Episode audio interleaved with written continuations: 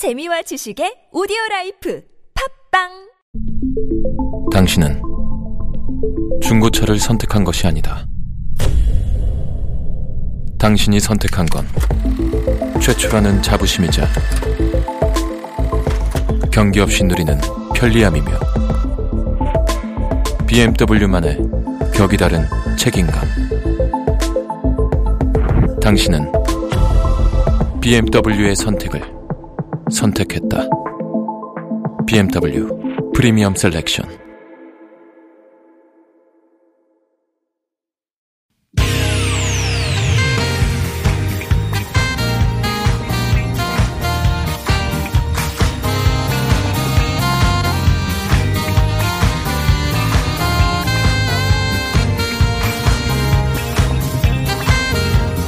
이유가 뭐지? 도대체 뭐 때문에? 세상만사 궁금한 이야기들을 꼼꼼하게 들여다봅니다. 최진봉의 왜?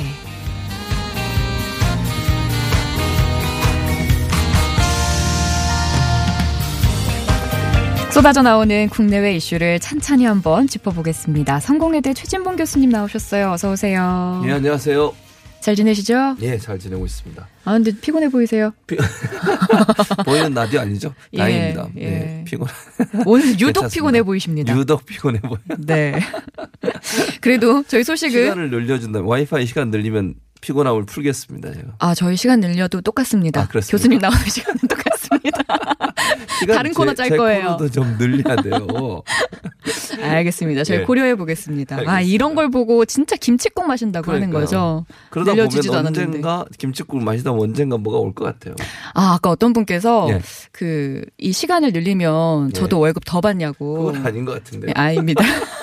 전혀 아닙니다. 저는 출연료가 늘 수 있죠. 지금 출연료가 너무 적다고 PD한테 얘기했는데 안 올려주고 이래가셔가지고. 야, 생방송에서 이렇게 말씀을 하시다니. 참 옆에서 보는 새우는 재밌습니다. 그렇습니까? 예. 감사합니다. 자, 얼른 본론으로 들어갈게요. 네. 예. 자, 오늘부터 12월 임시국회가 열렸죠. 그렇습니다. 지난 14일 여야가 임시국회 소집에 합의를 했는데 예. 정말 정말 그 어느 음. 때보다 진통이 컸습니다. 그렇습니다. 아무래도 이제 임시국회가 열릴 수밖에 없었죠. 사실은 가장 큰 문제는 유치원 3법 있잖아요. 음. 네. 유치원 3법이 통과가 안 됐잖아요. 음. 사실 이 문제가 처음 나왔을 때만 해도 금방 통과될 것 같았어요. 음. 국민들 볼 때. 그렇게 엄청난 국민적 반, 뭐, 뭐랄까, 뭐 공분을 분노, 사고, 예. 뭐 공분을 사고 이랬었는데 결국 위험화돼가지고 자유한국당이 또 반대하고 이러니까 결국 통과 못하고 넘어가 버렸거든요. 정기국회가. 그래서 12월에 다시 이제 임시국회를 열어서 이걸 처리하겠다고 하는 게 지금 민주당의 강한 예, 드라이브를 걸고 있는 상태고요. 네. 문제는 자유한국당이 아직도 여기에 대해서 미온적이라는 거예요. 음. 그 안건은 크게 두 가지인데요. 그러니까 첨예하게 대립된 게 두 가지인데 하나는 뭐냐면 이게 그 돈을 어떻게 관리할 거냐 문제예요. 그러니까 네. 첫 번째는 이게 정부에서 주는 보조금 있잖아요. 지원금 보조금과 학부형들이 내는 돈이 음. 두 개를 분리하겠다고 하는 게 자유한국당의 생각이거든요. 지금 그러니까 자유한국당은 요 회계 관리를 하나로 일어나지 말고 국가가 관리하는 회계 시스템으로 하지 말고 이 학부형들이 내는 돈은 일반 회계로 하자. 음. 그리고 요그 뭐죠? 정부에서 주는 지원금 요 부분만 국가 회계 관리 시스템으로 하자고 지금 주장을 하고 있고요. 네. 또 하나는 이 두 가지 돈을 쓰는 성격에 따라서 처벌도 달리하자고 그래요. 음. 그러니까 국가에서 지원하는 돈을 잘못 쓰면 형사처벌 받게 돼 있거든요. 네. 횡령죄가 적용이 돼요. 음. 지금 현재도. 그런데 이제 지금 민주당은 뭐라고 주장하냐면 학부형들이 주는 돈 있잖아요. 내는 돈. 학비로 어쨌든가 아이를 잘 돌봐달라고 돈을 내는 돈이잖아요. 음. 그것도 잘못 쓰고 유용하면 형사처벌 받게 해라- 해달라. 라는 주장이고 민주당은 그렇게 하겠다고 자유한국당은 그거는 국가에서 준 돈이 아니니까 일반회계로 관리하고 그냥 행정처분만 받게 하자. 예를 들면 뭐 유치원 그 운영되는 그 과정에서 뭔가 행정적으로 처분만 하지 그 쓴 사람 잘못 쓴 사람을 처벌하면 안 된다고 얘기하는 거잖아요. 지금 그 이게 참 저는요. 제가 그래서 늘 저한테 뭐 문자 보내신 분 가끔 편파제요. 제가 편파적입니까 이게? 상식적으로 생각해서 그렇게 하면 안 되는 거 아니에요? 학부형들이 돈 내는 거는 아니 그거는 뭐 공적인 돈 아닙니까? 아니 그 그거 아이들 잘 관리하고 돈 준 건데 그것도 명품백 사고 성인용품 사고 또 뭐 자기 아- 아- 아들이나 뭐 친척들 취업시켜 가지고 월급 주고 일도 안 하는데 이런 일 쓴다면 그것도 저벌 받아야 되는 거 아니에요? 그래야 제대로 운영될 거 아니에요. 이제 그런 부분들을 자유한국당이 계속 그 유치원 선생님들이랑 원장 선생님이 아니죠 참 잘못 말씀드렸는데 원장이나 이사장 편들면서 그렇게 하시는 거는 저는 잘못됐다고 보고 그 부분을 지금 처리해야 되는데 그것 때문에 처리가 안 되고 있고 또 하나는 자유한국당이 벼르고 있는 건 뭐냐면 공공기관의 그 비리 문제를 국정조사하기로 했잖아요. 네. 그러니까 예를 들면 뭐 친척들 친인척들 고용시켜주고 뭐 이런 문제 비정규직을 정규직화 시켜주고 뭐 이 문제를 지금 국정조사하기로 했는데 국정조사하기 위해서는 위원회를 구성을 해야 돼요. 그 위원회 구성을 어떻게 할 건지 또 범위 조사 범위는 어느 정도까지 할 건지 지금 자유한국당하고 민주당이 첨예하고 대립되는 부분은 자유한국당 입장에서는 서울시를 특히 타겟으로 지금 하고 있거든요. 그래서 서울시에 대한 모든 공공기관을 다 포함시키자 주장하고 민주당은 문제가 있는 공공기관만 하자라고 주장을 하고 있고 또 하나 논란이 되는 게 뭐냐면 저기 그 정선에 있는 카지노 있잖아요. 네. 거기 지난번에 그 권성동. 예. 염동열 두 의원이 지금 연루된 것처럼 조사를 받고 있어요. 음, 그 문제도 사실은 국정사에 집어넣자. 라고 얘기했는데 자유한국당은 그건 2015년 문제가 아니기 때문에 그건 빼자 이러면서 지금 논란이 되고 있어요. 그래서 그걸 어느 정도 범위까지 조사 대상을 할 거냐 하는 부분도 지금 충돌될 가능성이 있다는 그런 생각이 들고 그리고 이제 마지막으로 하나 뭐가 또 논란이 되냐면 탈 그러니까 탄력 근로 어, 시간 있잖아요. 예를 들면 네. 52시간 우리가 근무하게 돼 있잖아요, 지금. 그거를 어 그러니까 탄력적으로 운영하는 기간을 3개월로 지금 하게 돼 있어요. 지금 현재는. 근데 그걸 늘리는 방안을 논의를 하고 있거든요. 6개월이나 1년으로 늘리는 방안을. 그런데 이제 이 부분도 자유한국당은 지금 당장 빨리 늘리자. 1년으로. 근데 이제 노조가 반대를 하고 있어요. 그래서 민주당에서는 요건 경사노위라고 경제사회노동위원회라고 하는 그 공익단체가 있죠. 예. 거기서 논의한 내용들을 검토해서 그걸 기반으로 해서 논의해 보자 이러고 있어요. 세 가지가 이제 중점적으로 충돌될 부분이라는 생각이 됩니다.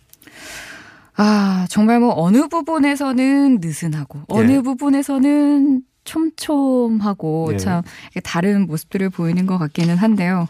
자, 이번 임시 국회에서 다뤄질 법안들이 그러면 지금 말씀해 주신 것들 말고도 또 있을까요? 그거 말고는 지금 이제 논란이 되는 건 그러니까 법안 자체는 안 다뤄지지만 뭐가 지금 가장 큰 문제로 떠오르냐면 잘 아시는 것처럼 선거구제 개표 문제잖아요.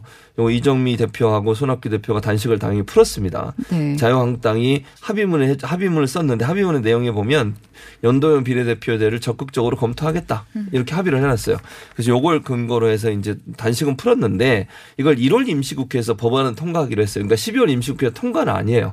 그러나 논의를 하고 있고 정개특위를 이제 어, 곧 마무리되는데 그걸 연장해서 12월에 논의를 하고 1월에 다시 임시국회를 또 열어서 그 1월에 통과시키자고 했는데 그 사이 이제 논의가 돼야 되지 않겠습니까? 근데 요 문제를 어떻게 논의할 거냐는 아주 첨예하게 또 부딪히는 부분이에요. 그래서 요 부분도 어떻게 논의가 될지 좀 지켜봐야 되고 또 하나는 이제 뭐냐면 이게 선거구제만 지금 얘기하다가 자유한국당이 합의를 해주면서 하나를 더 한 슬쩍 하나를 얹었어요.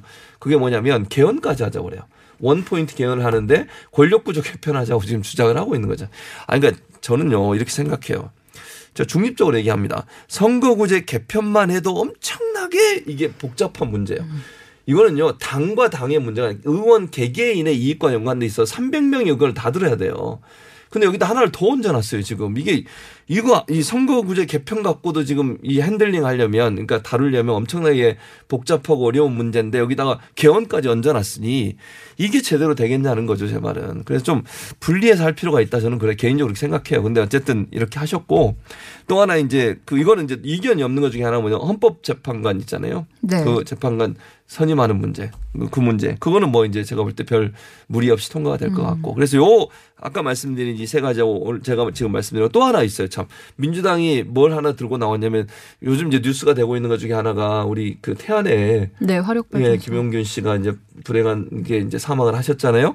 그 문제 때문에 그 법을 고치는 문제를 민주당이 이제 하겠다고 그랬어요 이번에. 하청 문제. 네, 하청 문제를 해결하는 문제를 그러니까 위험에 외주하잖아요. 네. 요 부분, 요 부분을 어떻게 해결할지를 이 법이 사실은요 노동위원회에 이미 올라와 있었어요. 작년에 작년인가 제 기억에 이미 이게 법안이 발의가 됐는데 자유한국당이 반대하는 바람 처리가 안 되고 있었어요. 그걸 이번에 그럼 처리하자고 지금 주장을 하고 있거든요. 근데 이제 이것도 기업에서는 반대를 하고 있어요. 그러니까 기업에 반대하는 것 때문에 제대로 처리될지 모르겠지만 민주당이 이번에 요것도 12월 임시국회에서 지금 논란이 되고 있으니 같이 토론해 보자, 논의해 보자. 이렇게 해서 하나를 더 지금 어, 어, 집어넣은 그런 상황이라고 볼 수 있을 것 같습니다. 네. 자세한 이야기는 좀 노래를 한 곡 듣고 다시 더 나누도록 할게요. 예. 오늘 선곡도 그러니까 선곡의 달인이라고 할 수 있죠. 재밌죠? PD가. 예. 음. 아, 그리고 예. 노래 듣기 전에 1481번님이요. 내부순환로 성수 쪽으로 기름 램프 못 가서 3차로 접촉사고 있다고 문자 주셨거든요. 이쪽 지나시는 분들은 주의해서 잘 지나시고요. 노래 들려드릴게요. 허각 정은지가 같이 부릅니다. 이제 그만 싸우자. 제발. 네.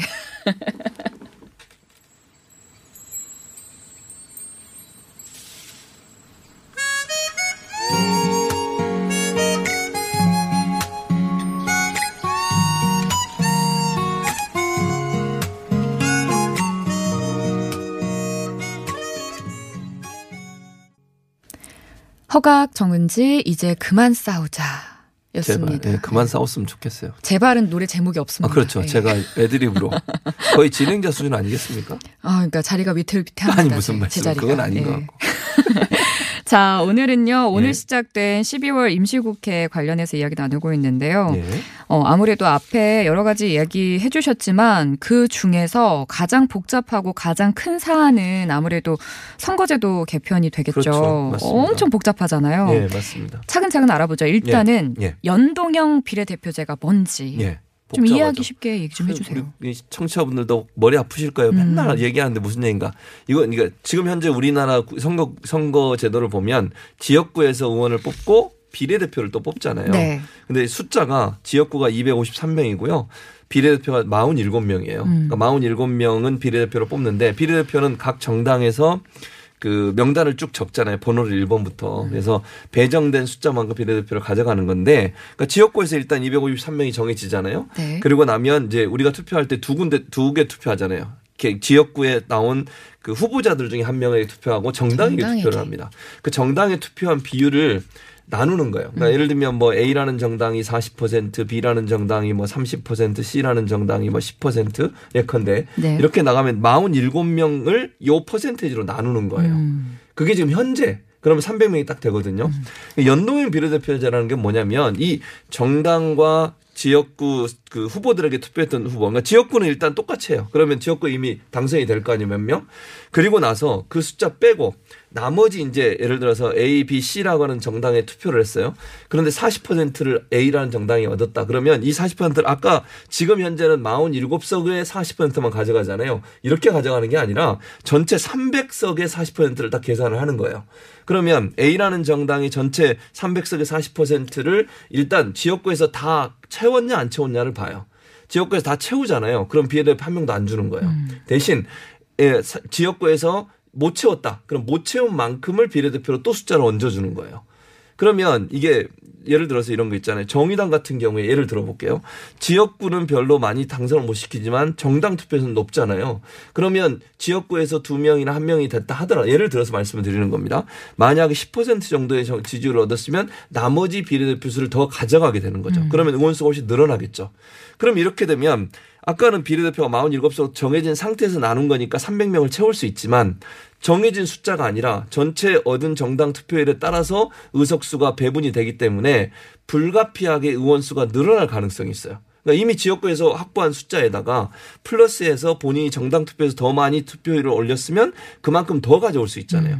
그러면 그걸 주다 보면 숫자가 300명이 아니라 300, 뭐 30명이 될 수도 있고 360명이 될 수도 있고 지금 뭐 현재 시뮬레이션에 보면 30명에서 60명 더 늘어나는 것으로 네. 나와 있거든요. 그러다 보니 이제 문제는 뭐냐면 그러면 국민들이 과연 국회의원 수가 늘어나는 것을 용납해 줄까? 일단 들어가는 세비가 늘어나겠네요. 그렇죠. 음. 그래서 그냥 이제 아까 김혜지 아나운서는 저한테 쉬는 시간에 예. 세비를 그냥 지금 300명 받는 거를 나눠서 360명 되면 360으로 나누자. 그렇게 얘기를 아이디어를 주셨어요. 제가 그랬죠. 1년 지나면 세비 또 올릴 겁니다. 그게 무슨 의미가 있겠습니까? 이번에도 꼼수로 올렸잖아요. 꼼수라고 얘기하면 좀 싫어하실 수 있으니까 그냥 국민들 모르게 올리셨, 올리셨죠. 몇 근데 퍼센트. 일단 가지고 있는 것 자체를 줄인다는 것 자체가 쉽지가 않죠. 그러니까요. 일단은. 예. 그러니까 이 숫자가 늘어나는 것에 대한 부담감이 있어요. 근데 이번 합의문에 어떻게 들어있냐면 10% 범위 내에서 늘리는 것을 논의해 보자 이렇게 돼 있어요. 음. 그러니까 10%면 300명이니까 30명. 330. 예. 그건 합의문에 들어가 있는 상황이기 때문에 그런데 이제 그거 합의했다고 해서 이게 100% 지금 당장 나경원 원내대표는 뭐라 그랬냐면 이게 완전히 그렇게 하겠다고 합의한 건 아니다. 논의해 보겠다고 얘기한 거다라고 지금 한 발 빼고 있거든요. 이런 상황이라고 하면 이게 쉽게 그 확정되기는 좀 어렵지 않겠나 하는 생각은 듭니다.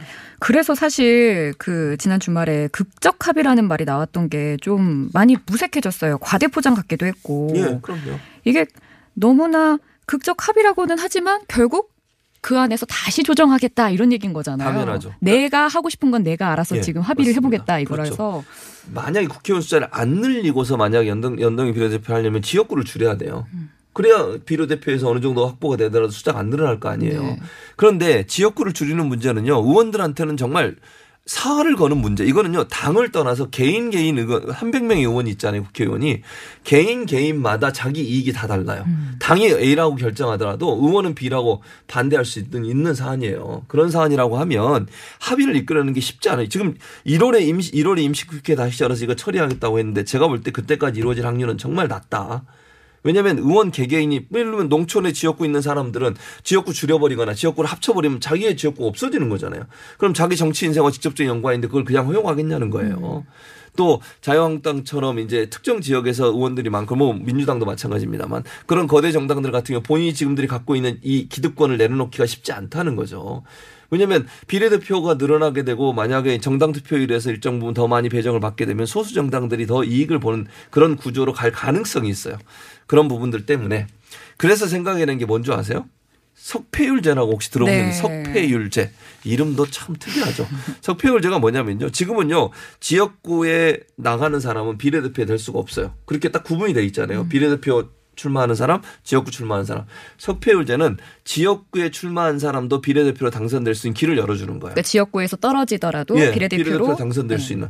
그건 뭐겠어요, 그러면. 지역구 줄이는 거에 대한 불만 있는 사람들 어떻게든 좀 달래 가지고 이거 합의하도록 만들기 위한 제도라고 저는 보거든요. 물론 뭐 제가 너무 뭐 좀 뭐 극단적으로 생각한다고 뭐 그렇게 생각하실 분도 있지만 저는 그렇게 보여요. 왜냐하면 지역구에서 나가고 또 본인이 한 지역구에 떨어지더라도 비례대표로 구제받을 수 있는 길이 있다고 하면 뭐 지역구 좀 줄어들더라도 오케이 이렇게 얘기할 수 있는 거 아니겠어요?